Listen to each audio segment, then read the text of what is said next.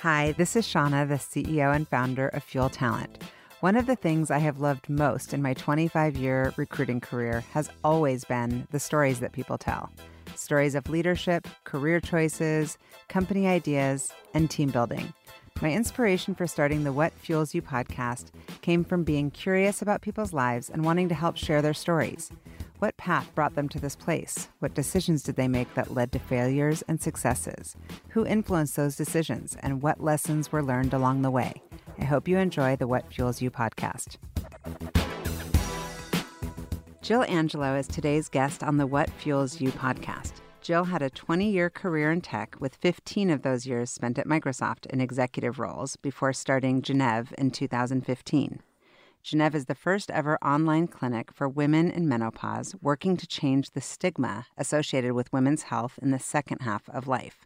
Jill is also a board member for Special Olympics Washington, was named one of Inc. magazine's 2016 most impressive women entrepreneurs. She is a wife and a stepmom and a community builder here in Seattle. We're really grateful that you're here. Welcome, Jill. Thank you. You're it's good welcome. to be here. I love that it's like the second half of life. I'm like, oh, that's me. Almost. I'm 48, yeah. so I guess technically. Yeah. Almost. Yeah. Yeah. I, well, Is it 50 technically? You know, I, you know, I even sometimes say getting into the 40s. Like I'm 46, Yeah. and so I kind of think I'm an emer- I'm emerging on my second half. Yeah. Uh, it just feels different, and I think that that point at which you transition is different for everybody. you feel wiser. You do. Uh, you do. Uh, Wiser, more confident. Yeah. It's yeah. just a transition. I love yeah, it. I love it too. So, okay, we're going to start with rapid fire. Um, first question for you is which book do you most often recommend? Or audiobook? Um, yeah, I- I'm into audiobooks. Um, you know, I love Educated. I think that I'm reading it right now. it's amazing. I, I think to watch her progression through learning. Don't tell me, don't tell me because I Okay. haven't finished. It's common sense learning. It, it- Okay. it, puts our, our focus back on how much life teaches us versus how much we learn through books and like formal education. Yeah, I can't wait. So, it, what's crazy though is that I'm on page like 75 and I'm kind of stuck a little bit. And everyone of my girlfriends is like, no, no, keep pushing. It's really good. But anyway, thank you for the recommendation. Are you late to bed or early to rise? Um, I I've transitioned to late to bed. Yeah, Unfortunately, because you're doing what? I'm working. Oh, look you at know, you. sadly, but I I actually don't mind it. Like Mm-hmm. I get creative, I get focused. It's quiet. hmm Um, I still get up in the morning and run and exercise, but just not as early as I used to. So, how many hours of sleep are you getting by on? You know, I get eight hours. Oh, good for Seven you. to eight. Yep. Nice. What is a quality that you're most proud of? You can brag. A personal quality. You know, I'm nice, and yet I don't think I'm too nice. Um, I've worked at that over time, but I think at the end of the day, people appreciate and gravitate towards nice, positive people that are not going to make them feel uncomfortable being around. Yeah, I, I would agree. You are nice.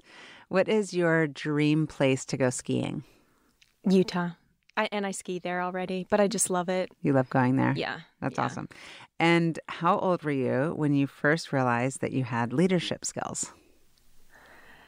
Uh, that was pretty young. You know, I, I'm the middle child of 3 Mhm. and I was the boss of the three, even if my siblings didn't like that. But Are you still the boss? You know, you would think I'm the oldest child, Mm-hmm. oftentimes. Yeah. Most responsible, most kind of directed. I'm thinking charge. ahead. Yeah. I'm, yeah, I'm, I'm organizing. Yeah. And um, what was something creative that you did as a child that you no longer do? I did a lot of make believe. But I think it was because my mom really pushed me to. Because, you know, any kid that comes inside, and I grew up on a cattle ranch, like in the middle of North Dakota. So there wasn't a lot to do. Mm-hmm. But anytime I complained about, I don't know what to do, I don't have anything to do, I what do I play? Mom was just like, go in the trees and make a restaurant. And I Oh. did that all the time. I picked crab apples from the tree. I brought out little containers. I I played restaurant all the time. I love that. Did you have a name for your restaurant? I didn't actually, but I I can picture it. Yeah. I feel like people who are raised in one extreme or the other, like either like hardcore New York City or kind of in the middle of a cattle ranch in the middle of, you know, North Dakota, almost have an advantage over like suburban kids who are just kind of going through. The, I don't know how to explain it. It just feels different. Well, there, I think we have to Um, like, Like- there wasn't a, a schedule of things to follow. Um, and we weren't being carted around and doing this and that and whatever. Uh, or there wasn't things that city kids got to do or kids that lived in town that could go play with each other. Yeah. Um, whereas I just felt, and I think sometimes New York City too, it's like it's a harsher environment Uh huh. and you have to learn how to survive and to entertain yourself. Yeah. Yeah. Totally. It can be very lonely, and even in a big place like that. I agree. And what is your? This is my last question for you, and then we'll dig in. I want to hear all about the cattle ranch. Um, what is your favorite time of year? Spring. It's just, it smells good, especially here in the Pacific Northwest. Yeah. Things are coming back to life. The cherry blossoms. Yeah, and it's leading to summer, which I really love summer too. But the spring thing is just, it ignites me, Yeah. fires me up. Yeah. So tell me about your childhood. So Fargo, I liked that movie, but you don't have the accent.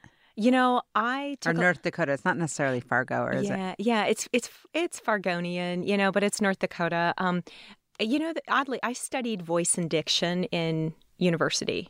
Uh, What are you going to do with that? So that's why I have, saw that. That's why I have a business degree. Um, but uh, you know, I I maybe I'm conscientious of it. I'm very observant of others around me, and especially when I moved to the West Coast, I watched how people talked, their intonation, the words they used, and I think my vocabulary changed. When I go back to North Dakota, I now can hear how they are different. Well, of course. you And it, does it? Do you slip back in, or they hear an accent? I can easily slip back in. Yeah. And once in a while, it Couple comes out glasses of wine. Too. Yeah, yeah. And being bet- around. You betcha. Yeah, yeah, yeah. Sure. yeah, sure. So tell me, um, you said you're one of three. You're the middle child. Boys, girls. Older sister, younger brother. Okay. And what were your parents like, and how did their kind of way of um, raising you turn you into who you are today? Uh, my parents are a unit. Like it was them first and then the kids. Whereas you see some parents are all about the kids. My parents are like they're solid and they're they're the same age. They're 74. They're c- creative. They're they love to explore. They were teachers before they did the cattle ranch thing. Mm-hmm. Um, and so, you know, they are also not pampering. So we really, as kids, had to learn to fend for ourselves. Um, at times, it was a little bit of a tough love environment, which Mhm. has, That was generational too. Like I think we were raised like that in our generation. Yeah. Like, kind of get up. yeah, yeah. And and I, I'm actually really appreciative for that because it's made me like self sufficient. Yeah. I'm not fragile Yes. precious. Yeah. Um, so yeah, they just they really pushed us to think for ourselves, earn our own money, take care of ourselves, um, and and never be victims. Yeah. How did you make money? You know, I worked a lot for them, I should say, versus my dad. Like uh, my mom and dad are very much a unit. My mom was working in the fields and with the cattle as much as my dad Mhm. was. Um, so I worked on the farm. That's how I paid my way through school. Um, and my dad paid really, really well. And Nice. so, and I was like, like I drove a swather, which is like a combine, but it cuts the straw or the grain and then lays it into rows, and then you bale it up or you can combine it. And it was like this big unit with a big like header on the front, and it spins and it cuts the the wheat or the barley or the the, the grass. And I even knew how to fix parts of it. So I. I became quite mechanical, and it was. And I'm a very like um like when you mow the lawn and you want the lines really Yeah. straight. I was like that. You're like anal about it. Yeah. And where are your siblings now? Are they there? Um, my brother, my younger brother, is he's taking over the farm. He and his family live there. Uh huh. Um, because it's kind of something you pass down. Like our family homesteaded that land way back when FDR said, "Go west and you know plot." You That's know. amazing. And so that land's always been in my family. Like generations Mhm. from your dad's side. Yes. Yep. That's so cool. And so, did you have a lot of um, tradition in the house? Mhm. Yeah, a fair amount. I grew up. Um, I'm 100% German. Um, both parents are German. Um, Mhm. grandparents immigrant immigrated, and so yeah, we had tradition specifically around probably more religion. Mhm. Very Lutheran, conservative, um, which has been an interesting transition throughout my life and where I'm at now. Well, we can kind of skip around, but I'm just curious. So, you went to Minnesota State University. How did you choose that school? You know, it was close enough yet far enough away from home. Um, it was liberal arts, which I Mhm. wanted. Um, and I was dating a guy back where I grew up. So it was about four hours away. Mm. Um, What Yeah. happened to him? um, we got married and then we got divorced. Ah, so you ended up with him. So it was kind of worth staying close, at least. you know, it was a good lesson. Yeah. It was worth. It was a great learning in life around what I really wanted and and where I fit and where I belonged. Yeah, interesting. And so you went to public school, I'm assuming. Mm-hmm. And what would those kids, maybe from your middle school years, say about you if I called them today? Would they be surprised that you're running your own company? No, no. You know, I think you know how they vote most likely to whatever, Mm. and I was most likely to be successful. Me too. Oh, yay! Except for mine was something like kind of a backhanded compliment. It was like most likely to be an unemployed millionaire. So I don't, I think it was like not necessarily successful or maybe successful. I read it as successful, but I would have like made so much money that I could retire. Oh, that's fantastic. That's hey, I don't know. That's all the right. guy version of me is super successful. Yeah, So I'm like, okay, I'll take it. yeah. The woman version is like, oh, you married into Yeah. it. You know, yeah, no, I mean, like, literally, literally, the guy, like you know, the boy and the girl get it. So Uh-huh. I'm still in touch with the guy who got it, and he's like the most. He's super successful. So I'm like, okay, well, Oh. maybe we both should just interpret it like Well, that. and I see you as super successful. Well, so thank you. congratulations. Thanks, Jill. I Yeah. appreciate it. So, um, okay, so you went there and you wanted to stay near the dude. Did you pay for school? Or your parents paid for it? You know, my parents paid for it, and I would go home every summer and work. And so, yeah, you mentioned that you studied rhetoric, Yes. speech communication, but also film Yep. and business administration. That's a whole lot of studying. Yeah. You know, the speech and rhetoric and film, um, we're all kind of part of the same department. And Mm. that's that's what that's where my interests were. Like I competed, I was a speech nerd. Like I competed on the speech team and and went the circuit around the What's the na- speech team? Is that like the debate team? It's debate. It's also like a performance. It, there's some interpretation of different types of genres of literature. Um, And then there's persuasive speaking, informative. And I'd say persuasion and informative, where you pick a topic and you, you're like pitching, if you will, um, really kind of relates to now what I do when I pitch my business or pitch investors. What's so interesting is as I'm listening, because we've got on our headphones, and I've done maybe 50 of these now, is I'm like, she's so articulate and cal- you have a very calming voice and very, you're very, art- you're just um, soothing to listen to. Oh, and I was like, I wonder if that's from school and like learning how to speak like this. Well, I had one um, one speech instructor. He was actually my coach, and he said to me, I was rehearsing once one day in front of him. He's like, "St- "Stop, stop!" And he's like waving his hands, and I stop, and he goes, "Just stop talking." He goes, "Lower your voice. I can't even. I can't even listen to you." Mm. And and it was like, while tough feedback, you know, I I didn't. We don't naturally think about what our voice is like to listen to. Mm. So I've worked at it, um, and then I just enjoy it. Yeah. Yeah, that's interesting. Yeah. And so, um, what brought you out of Minnesota to, I mean, I'm meeting you like Seattle. Well, you know, after school, then I did the um, uh, even before I was done with school, I started working for a tech company in Fargo called Great Plains, Oh, okay. um, and it was like accounting software. yes, Um, I remember Great Plains. yeah, yeah, and so I was early there and worked started working full time before I was even done with with school because they gave me such a great opportunity. I Mhm. was in recruitment um, and worked in HR, and then started moving into marketing, and I loved it. Mhm. Um, How did you get the job there, and how did you even know about it? So I went to a I went to a job fair one day, and there was this little booth. There was all these companies, and Mm. I, I, used like, to do those. Those were old Yeah, school. Like, yeah. I was hosting at these job fairs. you set up your little booth Yeah. with the table They're and so the painful. tablecloth. Yeah. So I go over to the Great Plains booth, and I'd kind of I was like, yeah, I think I've seen that company when I drive by it on the road. Um, but I I hand them my resume. I said, yeah, I'm looking for internships, and they said, well, what kind? And I said. Mm, well, I've got a business background and a speech background. They're like, oh, you might maybe fit HR. And I said, great, here's my, and, oh, well, we've already found somebody. So, you know, and I said, well, why don't you just take my resume anyway? And a week later, I get a call and they said, hey, we'd actually like to have you come in and talk to us. So at that moment, I was like, woo, you know, always. Always be persistent. Like, don't ask for permission. Yes. Or if they say, "Oh, we already," don't say, "Oh, okay, thanks." yeah, well, don't accept now. yeah, yeah, yeah, I love that. That's your persuasive. yeah, yeah, exactly. Coming through. and so they called and were just like, "Hey, we have this other job," but the other person fell through. You know, I never, I don't even know whatever happened to the other person, Uh huh. but it was the internship in the HR department, and I, I took it and just started figuring out like this whole business side of life, Mm-hmm. and I loved it. and pretty soon I started traveling, and my jobs continued to change throughout the company. Uh, you know, I was on the East Coast and the West Coast, and then it was international. And I was like, wow, I never thought big enough about life. Yeah, you were like seeing the world. Yeah, yeah.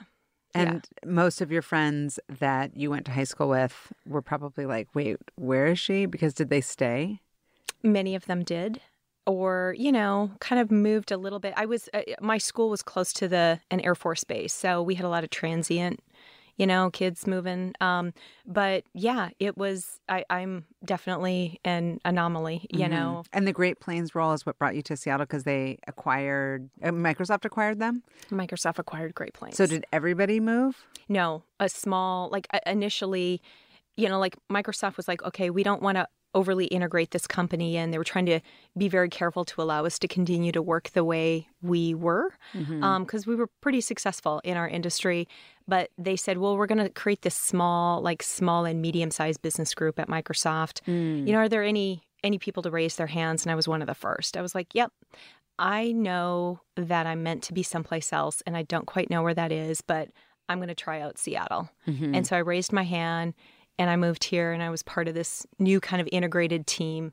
And you didn't know anybody and No. Did your husband at the time come with you or you were by yourself? I was now by myself. We were married for about 2 years. Yeah.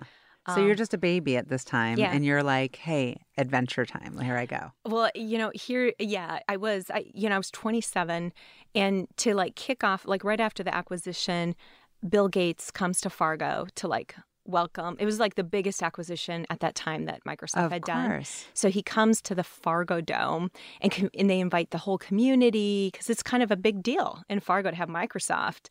And they needed someone to demo product on stage and early early insight they're like well we should have a woman and so I got picked. And they're like, well, oh, that's you know. incredible. So I was on the stage with him. I was 27 and I was just like, I want more of this. And so that was a big push in getting me oh my gosh. I yeah. have chills. That's amazing. yeah. Were you so scared? I was so nervous. Did you get any coaching or prepping or how did you even do that? Oh yeah. Like waiting for for Bill G to arrive is like waiting for the president. Oh, of course. You don't know what you time. have to be Bill ready. You just have to be ready. So yeah. we're like we're ready and everyone's coaching like the ceo of great plains the producers some of the tech guys because i had a huge tech team because we were prototyping an early version of a tablet with rfid software. And of course they all wanted to support you know because they're like this is bill g. And so i yeah i was just that's like, incredible. So you're like i want more of this. So you come out to seattle you don't know anybody and you end up there for 15 years? Mm-hmm. Yeah. Tell me about your Microsoft experience. What kind of words would you use to describe the culture? Um, boy, the culture, it pushes you. And if you're willing to be pushed, then you will be successful mm-hmm. there. Um, I always like to say because it's such a big company, like I invented my reinvented myself three times. Like I had three chunks to my career there because uh, yeah, I'm one of those people you you have the types that are either like I'm going to grow my career in this vertical and be really amazing at this thing and start at level 1 and then go to level 12. And then you have others that like to zigzag because they're just curious about trying other parts of the company mm-hmm. and it's oftentimes slower growth, but you know, it's just interesting. But and it I, looks like you had both growth and zigzag. I did, but I took the zigzag route. And so I saw some of my peers probably grow to more senior level Mm-hmm. roles, even than me faster. Um, but I had a lot of fun doing it. Yeah. And what was your experience there as a woman? Yeah. Did you feel that you had um, equal opportunity? You know, I did up until a certain point when I became aware of it which Mm-hmm. is interesting. Um, I was naive to it for so long and never really saw it until I was in a meeting where I responded to a, a question, and the guy re asked the question and just kind of acted like I hadn't even responded until a manager of mine, who was a man, said what Jill said. And at that moment, I was like, whoa this this is a thing. He said the words what Jill said, or he repeated what you said. He said what Jill said. That's great. I know. What a advocate. Like I That's was like, amazing. Thank you. Yeah. Um, Big. I think she just answered your question. Yeah. Yeah. That's incredible. And then my eyes were. I was like, whoa. You know. Yeah, th- this does exist. I have to be aware of it. Uh huh. Um, Do you think the same exists for introverts and extroverts? That's a great question. Um, And which are you? I used to be extroverted. I think I'm much more introverted now. Mm-hmm. And I always thought I was extroverted. And then I realized how hard I was working to be extroverted. Like, here's an example. Once I was at a therapist. Um, I have I have a therapist that I go to every once in a while, and she said to and she said to me, you know, what do you do when you're at a party? Or what do you look forward to? And I said, going to the bathroom. And she's like, escaping everyone. Yeah. She said it's because it's quiet, isn't it? And I said, yeah, I just need that those moments of quiet to just like, okay, Mm-hmm. back on. And what about when you're going into an event? Do you get like angst? I can. I Yeah. focus a lot on breathing. Yeah, it's funny because I'm like off the charts extrovert, and yet sometimes I just am not in the mood and I can get anxious going into some of these things. Like, I don't really feel like, because I'm such an extrovert, I feel like I'm supposed to like really bring it. And if I'm not in the mood to be completely on and I just want to kind of be, it's like not acceptable. Yeah. Is that's how it feels. So, Well, and and do you get you get like exhausted thinking Um, about it? That's how I feel. I get. I don't necessarily get exhausted thinking about it, but sometimes I don't. I'm either like want to be like this, like where we're really talking about real stuff, or not, or partying and having fun and being light and dancing. But the in between, the kind of like, oh, how was your break? Oh, how are the? Ki-? I'm like, I can't. It just feels like filler, and it's it feels like a waste of time. You know, my dad calls that um, like when we go when I go home for family vacations. He's Uh-huh. like, okay, let's have some level five conversation. None of this messing around with the Ah, chit I chat. love your dad. Yeah, and it is. It's just like energizing. But also when you set that tone that like let's operate in the um I'm in an entrepreneurs organization. We talk about talking in the five percent. The five percent either zero to five or like ninety five to hundred.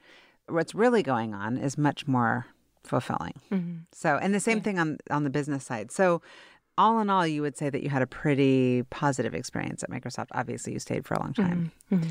Did you feel like you were an entrepreneur there a little bit? Yeah, I wanted to be. I think that's where I was a great. Um, I, I was creative. I always wanted to do things slightly different than they had been done. Um, and I think that made me refreshing to be around. But it also, at the same time, when you don't use kind of the playbook that's been established that has been successful, um, it can work against you too. Because that room for experimentation, while I think that that place wants to be open to it, it's just inherently not always, or, or nor can it because it's a big machine. It's got to keep running like at top form. Um, and so that room for error just doesn't exist like it does in the in the entrepreneurial world. Yeah. And who along the way has influenced you as far as who you've learned the most from at work? So I would say so. A lot of my roles, I worked amongst executives, like executive teams. Before I would say I was one, Mm-hmm. and like whether I was a chief of staff or a speech writer, I was always around really senior leaders. Mm-hmm. And early on, I learned how vulnerable they can be, um, how much they are just Other nor- human beings. they're just human beings like everybody else. And so, even how I learned to manage up to them, to make them their best, or to support them, or even I watched how they made decisions, sometimes on very little data, but on gut. It made me much more relaxed as a leader or as a manager myself. And it also has made me more compassionate about, you know, whether it's executive type leaders or people at any level, it gives me more room. It gives me, it helps me give them more room around trusting their gut. You know, what do you think is the right decision? You know, um, just go with it and let's see what happens based on what you know now. Because I think so often in our teams or people around us, they think that they've got to have all this data or the right things lined up to actually drive a decision. And that certainly isn't the case. And I learned that by working, always being the junior person amongst really senior people. Right. And obviously somebody that they completely depended on. So it doesn't really matter on your title. It's like this is somebody who's like if Jill's here, she's gonna get it done and she's gonna give it to me straight. So that's not accidental that you ended up around all the executives. What would you say that kind of how they would describe you? I was um, unflappable, is one word I heard often. I heard she's a good partner. We can always trust Jill. Yeah. Um, and and yet those the, are all really good words. Nice, unflappable, you know, trustworthy, good um, ones. Um, and yet, you know, the partner thing. This is one interesting thing I did learn. Um, one manager um, at the time I was a chief of staff to this individual, and and he had looked at you know all the performance reviews of his leadership team so these are all people senior to me i was his chief of staff that described that gave verbatims by which he was kind of judging my performance score mm. and he said jill i pattern matched everyone you know in here the word partner appears so much and he goes that's great but i'd like to see the word leader emerge and it's not mm. you're a good supporter you're good behind the scenes, mm. but when are you going to emerge? And I was like, hmm. That's such great feedback. It was. It was hard, a little hard to hear. And yet I was like, it's always hard to hear the good feedback yeah, that, yeah. that makes you grow, right? Yeah. Instead of like, you're just amazing, you're so great. It's, that's really helpful that somebody would say that to you. Mm. Um, and so when did you get this idea for Gennev and decide to leave an incredible career that you were having at Microsoft? So I took a sabbatical at Microsoft, okay. which is something that's granted if you've been there a certain amount of time and you're mm-hmm. at a mm-hmm. certain level. Um, and mine had been sitting there for about two years, and I hadn't taken it, and I felt my career kind of plateauing a bit. Mm-hmm. You felt a little stagnant. Yeah. So a friend of mine said, we were going through reorganization. I had a new role. I didn't love it. And a, a friend and mentor at the company said, you know, Jill, you don't have to take that job. Just, just let them let them assign it to someone else and take your sabbatical and take some time off. So this was like three months of paid leave, and so I took it. Does it get scary to do that? Like, oh, I'm going to get overlooked, or it's going to look like I'm being kind of lax. Yeah, or you know, I'm gonna I'm gonna miss out. Yeah, the FOMO thing. Yeah, yeah, totally. Um, and yet I think I was exacerbated enough with the changes in the reorg that I was like, I kind of don't care. I'm leaving without a job. It gives me ultimate freedom. I'll find something when I come back. And my sponsor at the time, he said, you know, you're the most dangerous kind of kind of employee that we have. You're leaving without a job. He goes, we don't have a hook to bring you back, you know. So, um, which made me feel great, and yet I just felt so free. So oh, I'm sure. So empowering. Yeah. So I took those three months. My husband and I, we like we moved to Utah. Um, Wait, when did you meet the husband? Um, oh, my husband. We skipped over all that because we, we, haven't gotten to the personal. But I'm like, where'd this guy come in? I kind of cyber stalked you a little bit. You guys are so cute.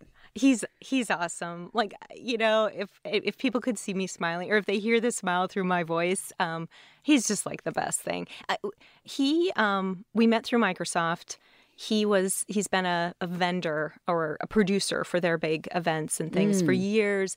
I was a client. Mm. um, scandal. we i know i know. It sounds like it but we knew each other for like six or seven years before all of a sudden things changed. Huh. and it was just night and day different. We're like whoa. And i always thought you know i wish i could meet someone like jim angelo. Um, he's so awesome but younger a younger version. Well, he looks young. He does, and it's also like I mean, forty is the new thirty, and it yeah, all it's all relative. It's it in is. your it's in your spirit. It is, yeah. And so, um, so that happened in two thousand eight. Um, we it moved very quickly. Mm. And when you're older, like I was at the time, I was 33. He was 53.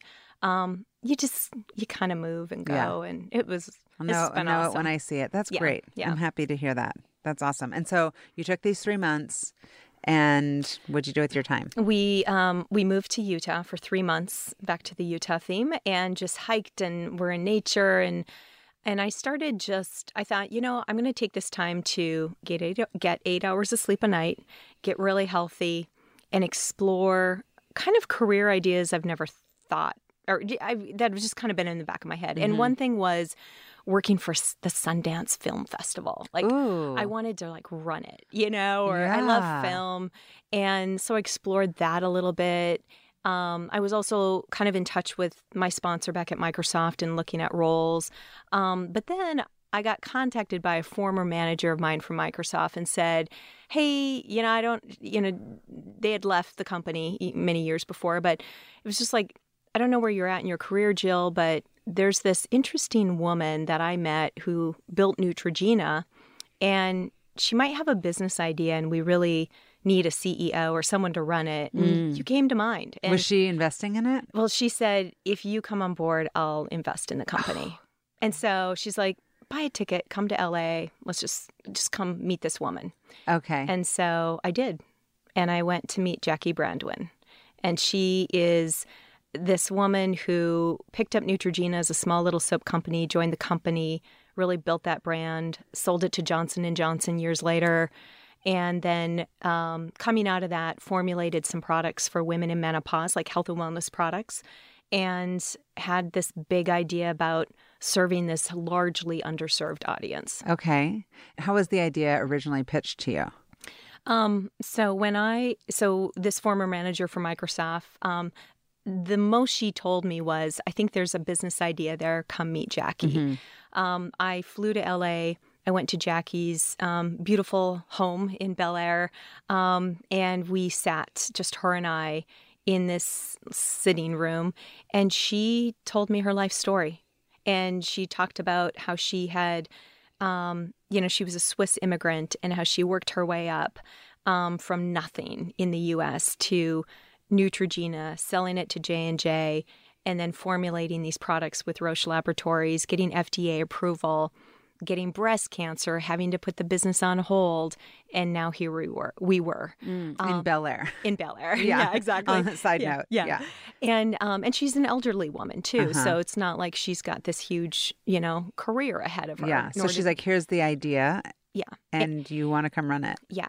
And what was the idea though? But at the time, it was like, you know, she knows consumer packaged goods. Yeah. And so it was like consumer packaged goods, let's sell it online. And it was products to help women in menopause. Yes, yes, okay. with with feminine dryness or dare I say vaginal dryness. Yeah. Um, yes. So and now what is it today? So we have evolved. So we started with products, but we knew let's just get into market and try this uh-huh. and we'll figure out what the bigger company or the bigger business should be because okay. we knew women were underserved but we didn't know how to serve them mm-hmm. so let's start with a product well early on with just a product, we learned we did we surveyed 1500 women in the United States mm-hmm. and learned early on like to just find out how do you educate yourself on this part of your health? How do you know where to go find mm-hmm. products mm-hmm. or how do you help? deal when people say sorry, it's just part of life? Yeah. Um, and the large insight coming out of that was like there is no place to start the conversation.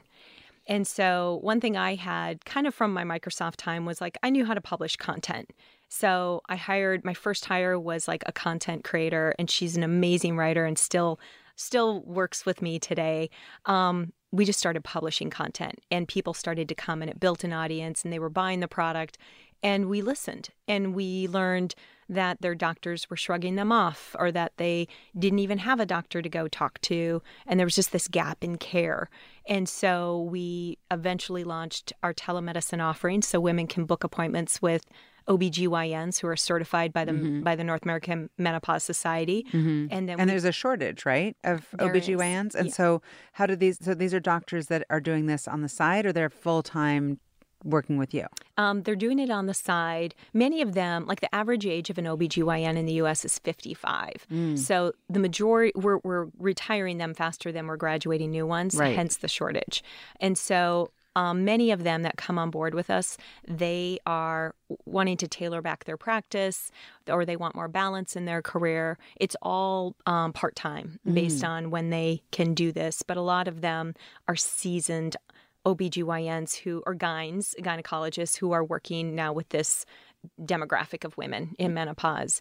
Um, and they want to do something new and different, or they see telemedicine as the mm-hmm. new frontier in For healthcare. Sure. And how do you find them?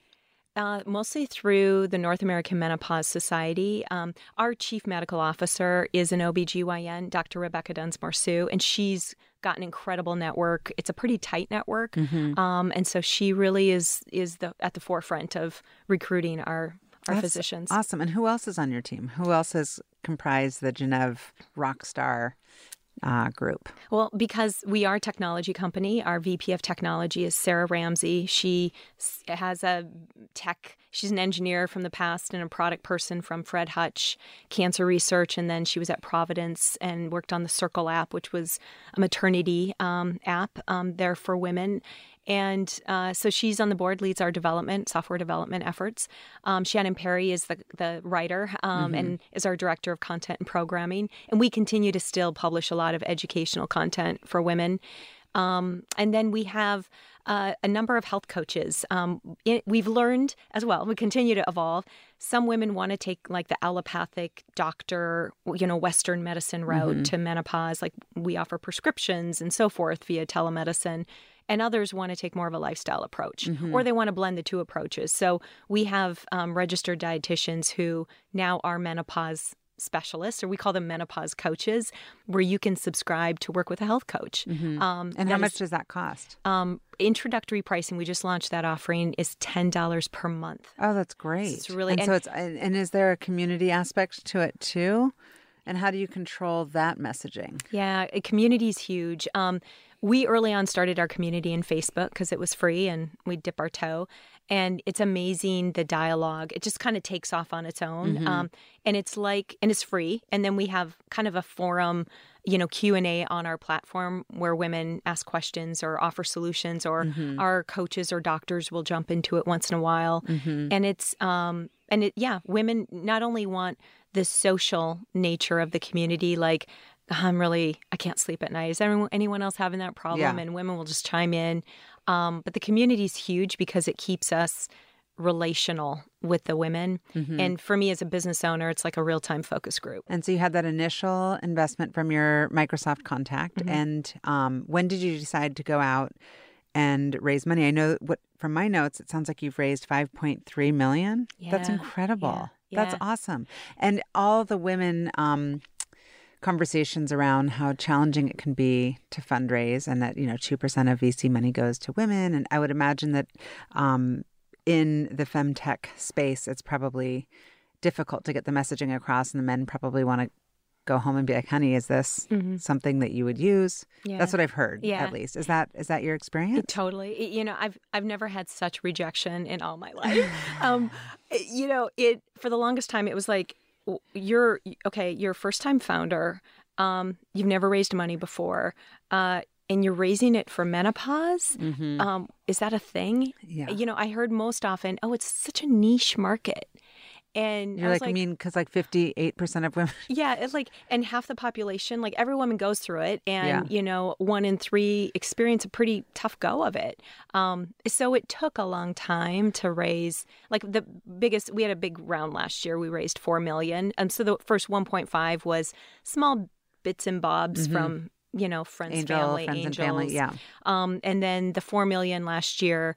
Um, menopause is finally on the market. Like even early last year, like we launched our telemedicine, and that was a big moment for us. We were in one state. Now a year later, we're in forty states. And That's incredible. It's just, it's been so great. But uh, you know, I think at the same time, our raise, our big raise, came in alignment with everyone waking up and saying, "Wow, women's health is big, and what's still untapped in it." Menopause. Yeah. You know, fertility, there's been a lot of innovation. You know, um, maternity, there's been a lot of innovation. Yeah. You know, period tracking, been a lot of innovation. And menopause is kind of the final frontier Is there one that can just kind of weave it all together for all women to have like a one stop shop? for everything. yeah, just be like, I'm a woman. What's going on with my body? Yeah. It's complicated. You know, I think it's going to take all of us partnering down the road. Like we often Yes. say, we're pretty tight in the femtech community. Like we, many of us know each other, and we're like, okay, if one, if we're all, you know, we'll all be successful because Yeah. it's such a big market. Yeah. And if we can help guide women through this, It'll help journey, everyone. It'll help everyone. It's the rising tide lifts Yeah. all boats. I tried to I try to say these things all the time at my office, and my team jokes with me because I always get them wrong, and I always have. I'm like, I'll get all the eggs on the table or whatever. And yesterday I was trying to say the all tide rise whatever, and I was like, lift the boat, everybody, lift the boat. I couldn't remember how to say it. So no, I completely agree. And so what what is the business model today? How does the company make money? So we have services and products. Well, the $10, yeah. Yeah. So on the services side, we've got the subscription for ten dollars a month, um, and then we also, if you want to book an appointment with a doctor, it's forty five dollars for an Mm-hmm. appointment. So it's out of pocket right now. Um, we haven't gone the insurance reimbursement route. Um, and then um, products. It's transactional. If you want to buy a product online um, through our e commerce store, you certainly can. And what's the best selling product right now? You know, uh, we have started to transition into menopause supplements, and the supplements are really growing. And I think they'll overtake the lubricant products that we have. Um, Mm-hmm. Lubricants, obviously, our flagship, you know, where we started. So that's still the highest. But Mm-hmm. the supplements are coming on, and we've got some really exciting um, other things coming out this year uh, that I'm I'm just really excited about. Yeah. What what is on the uh, agenda this year? Like, what are your goals for 2020?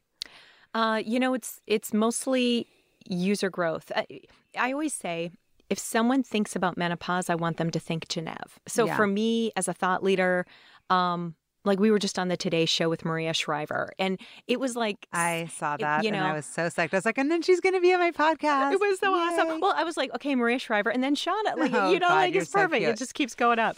Um, Yeah, that's hilarious. But you know, it um that was a great launch pad, and my my thing is because there's so few players still in the menopause space. We're kind of in a leadership position, so I want to maintain that. But more than anything that- that's the competitive side of me. But for women, um, I just want them to know that there is this option yeah. and getting the word out is the biggest start to that because so many women just feel alone and like they're going crazy. and, Yeah. Yeah. um, A friend of mine's um, ahead of me in life, maybe five years, and she's like, you know how when you're thinking about getting engaged, suddenly you notice rings. Or when you're thinking about a car, suddenly you're looking at cars. You kind of get focused on whatever's in front of you. And I'm not in menopause. I mean, at least I don't think I am. And so I was asking her, how do you know? Because she was like, oh, the sweats, the heat up and down. And I was like, well, will you know? I called my mom and I'm like, when? She's like, I don't know. My mom didn't really have a big situation. Um, but she's like, oh, whatever you do when it does happen, come to me because no one talks about it. But then one of my friends told me to get this patch, and it, like I had never heard of it.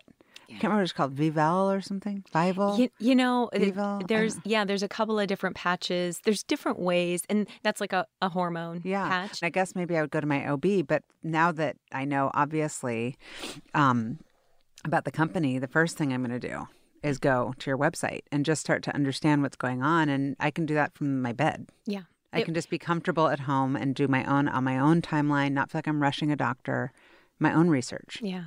You know, we always tell women, and we just did, we have this menopause assessment on our website, which is like, uh, uh, takes you about Mm-hmm. I seven, took it. seven minutes. Oh, great. Survey. yeah. It kind of helps you understand where you're maybe at in the journey. And the greatest gift is information, Yes. you know, so that you can kind of know, like, again, the biggest thing is if you're, if you don't know or if you think that something's seriously wrong or it just feels mysterious because some things are changing but i don't know why Yes. um, it just kind of starts to help women normalize it and understand what's happening so they Yeah. can actually do something about it. What would you say are the kind of four or five things they should know about menopause?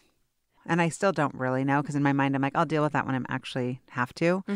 But it's like mood swings, sweats, weight gain, Fatigue. fatigue. Oh, I have fatigue. I mean, look at me with my coffee. Fatigue. It's a big one. And and oftentimes you're like, oh, God, my sleep patterns really haven't stopped. I'm not like working out. We're always busy. So Mm. we're always going to feel an ounce of that. But fatigue really comes on. And it's the most reported like quality of life challenging symptom we hear from Mm-hmm. And how long does the how long does menopause last? Two to 10 years. Two to 10 mm-hmm. Did you say ten? Yep. Yep.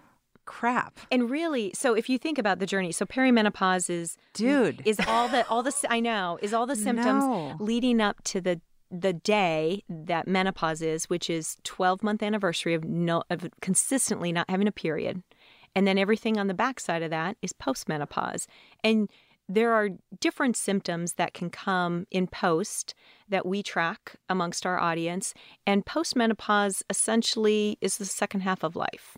And so if you think about, you know, peri and leading into post, all the preventative steps that you can do to prepare for that post and how well, you're going to come out of it. And like what kinds of things? um, diet, diet and sleep um, are so important. Um, like plant based. yeah, and then even um, plant based, especially a Mediterranean diet around for brain health. Um, here's a couple interesting, and I don't say this to alarm; it's to oh, be aware. Um, you know, brain health, heart health, and bone health are the three biggies for women in the second half of life. Like brain health. And so, what do we do for brain health? Like Brain- folic acid. brain health, um, the biggest thing that keeps you from getting dementia or Alzheimer's in your brain is so your estro- estrogen keeps the lining in our brains supple and um, protective. It starts to shrink as we go through menopause because our hormones, you know, decline in our bodies. And so, how you can help improve that is through diet, mostly Mediterranean diet. Um, there's an amazing researcher that we work with, Dr. Lisa Mosconi. She's at Weill Cornell um, Medical Center in New York City, and she's published books on this. And um, she's definitely someone you should have on your podcast. I would love to have she's her on. fantastic. But just the awareness about those things. Um, So brain health, and then and then you said bone health, and that's like calcium and mhm, vitamin um, D. Vitamin D. Yep, yep. Um, biotin in some ways, but look for bone health supplements that come from reputable sources. Um, we will release one soon uh, as well, but it's big. Um, More Mm-hmm. women um, die of hip fractures when they're older women than women of breast cancer. That an interesting statistic? Hmm. That is an interesting statistic. yeah. And my hips are messed up, so that's even worse. Mine are kind of too. I run. I used to do a lot of marathons, and I kind of hurt myself because I overstretched or overdid something. And then I was like, "Well, I'll just stick with running, you know, Yeah. and be tight." Do Which you is have not one? good. Do you have one of those um, massagers that you can use on your body? like a roller? I just Yeah. no, like a electric massager. Oh, no. I just got one. It's game changer. Oh, I'll give you a link Okay, to get it. great. It it was definitely a game changer for me. It like Awesome. digs into your hips. Oh, so. Great. Yeah, because hip pain, it's like way It in there. sucks. You can't Yeah. get at it. I know. Um, okay, so tell me about a little bit more about Gennev as far as the culture that you're trying to build. Have you set your values, and um, if so, what are those? You know, our values, we kind of shout them out in the office a, a little bit. But um, number one, you know, passion for women's health. We've cycled through people in I the company. that would be helpful. It, it is. You should kind of care about what we're trying to do. You should, um, and it, it helps. And you know, to whatever degree it, it it means what it means to you, whether you're you know a 26 year old guy who is running our SEO or Mm-hmm. you know, but I, I found that's what makes you most kind of sticky and really connective with the team. Well, especially when you're in a startup and there's the ups, the downs, and Mm-hmm. the pay is not always. I mean, somebody could be like, Amazon's messed it up for the rest of us. yeah. Right? That you have to be like, but I'm really passionate Yeah. about what we're trying to do. Yeah. So that's that's number one. Um, you know, trust. We we have to earn like this is such a personal thing for women. We have to earn their trust. And so we have to trust each other in the in the workplace. And with trust comes so many things that are just baked into that. Integrity, um, holding people's confidence, um, being respectful. Um, so trust is the second thing that's huge. Um, and third is diversity it's ma- it's it matters so much in the quality of your decisions. We even at times when we're missing diversity of um, age, ethnicity, you know, um, walk of life in the team, um, we feel it because we think, oh, what don't we know? What don't what don't we know that we don't know? Um, and we see it amongst our team of physicians that do our telemedicine. We need more diversity there because women want to work with practitioners that look like them or that get, you know, menopause in in the African American community is quite different than it is in the Asian community in the United States. Um, how it's passed down, how sometimes some of the symptoms that women in those communities suffer Or even from. culturally, sometimes I think just how things are talked about. Like you talking about being Lutheran and conservative might be different than like my kind of open, wild, crazy Jewish family Yes. that's like talks about everything. Yeah. Um, I'm sure my mom would talk to me about anything, and it's not like there's not much that's taboo. Mm-hmm. So I don't know if that even makes sense, but I'm just as you're talking about it, I'm like that that resonates for me. It's huge, it, you know, and so that diversity, um, it feels like it's the buzzword right now, um, but we feel it. We feel it when we're not diverse, and we've got work to do there. Um, so that's a that's a third. I'll stop at three. Um, you have to be curious, you know. Yeah. In a startup, you've got to like not be afraid to just Yeah. be curious enough to try something. If it doesn't work, then Yeah. move on and get to the next. Don't wallow in it or sit on a decision because you just can't make one because you don't have enough data. Like Yeah. just go. How many pitches did you have to do before you raised? a lot of people count theirs. I didn't. I lost count. I, hundreds, uh, Literally. hundreds. And you know, Did you get better and better? Because you're, I would think you're really good at this. I got better with the reason why, and also with the clarity of vision. I was Right. probably a little squishy at the start. Yeah.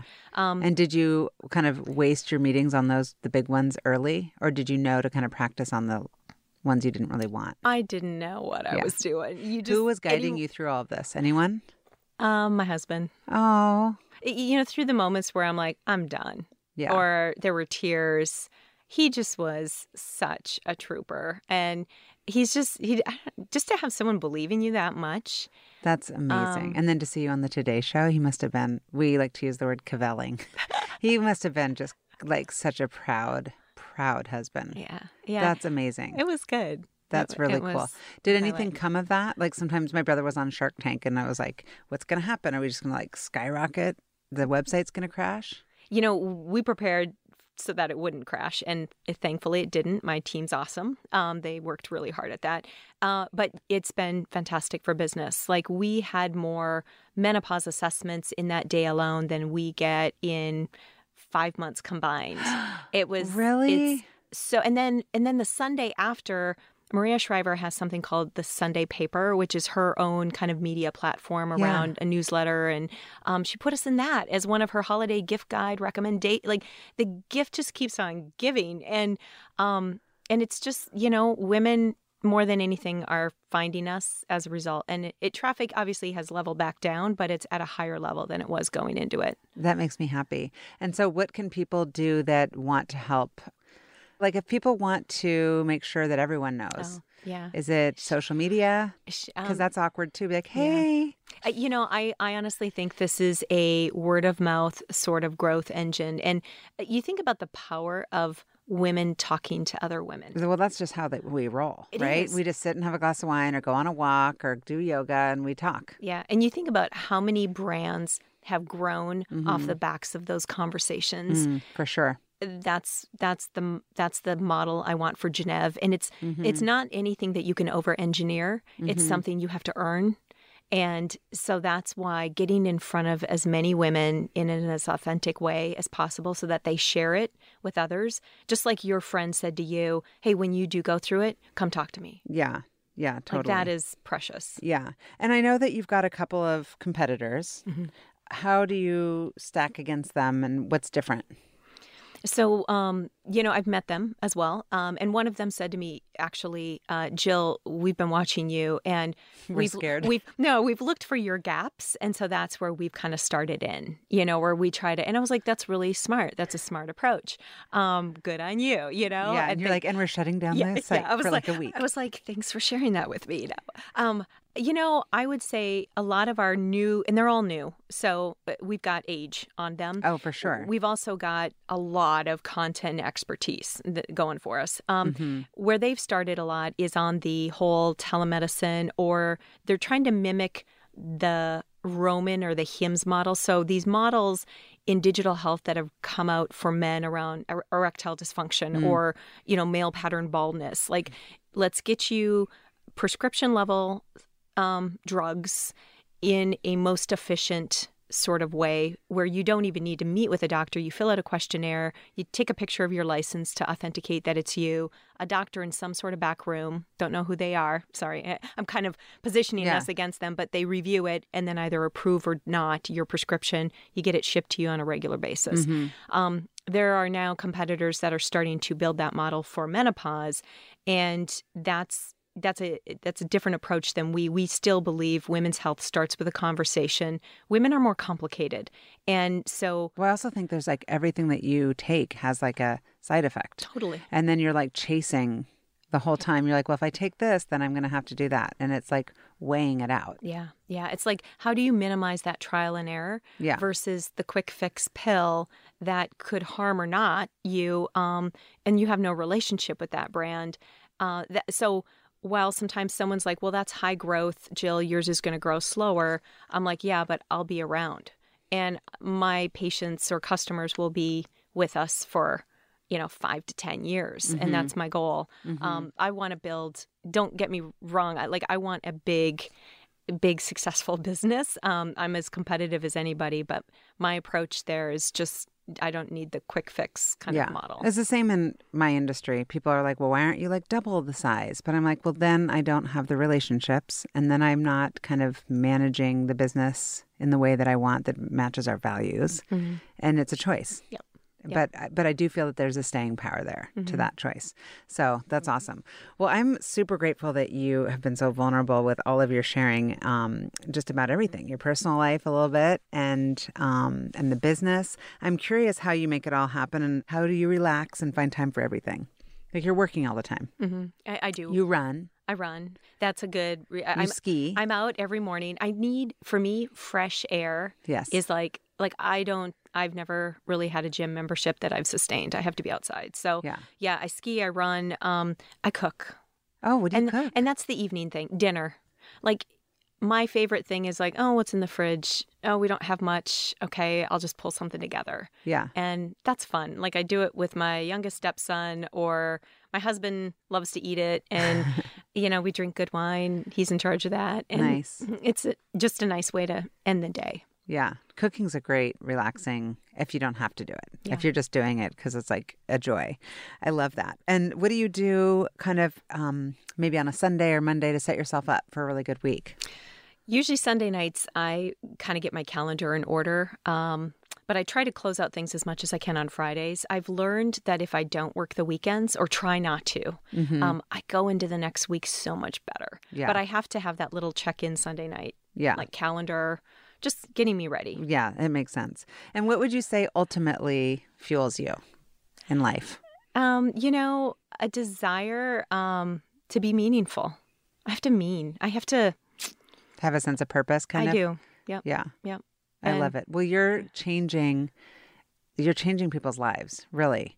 And I love having um this podcast because I get to know people. We've never sat and just had coffee. This is what it feels like that we'd be doing anyway. Although you can do it back at me next time. You can just grill me with questions, but I'm an open book like you.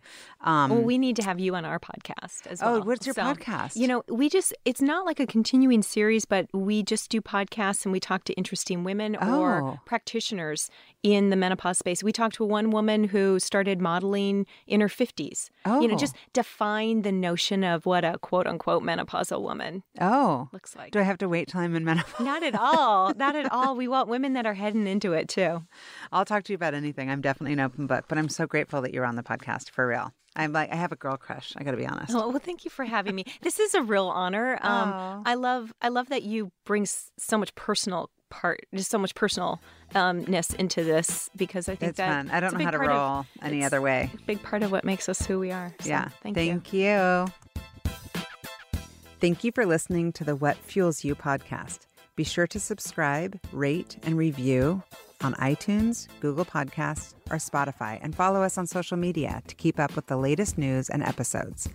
You can also contact us at podcast at fueltalent.com to provide feedback, ask questions, and share topics or guests you would like us to cover in the future.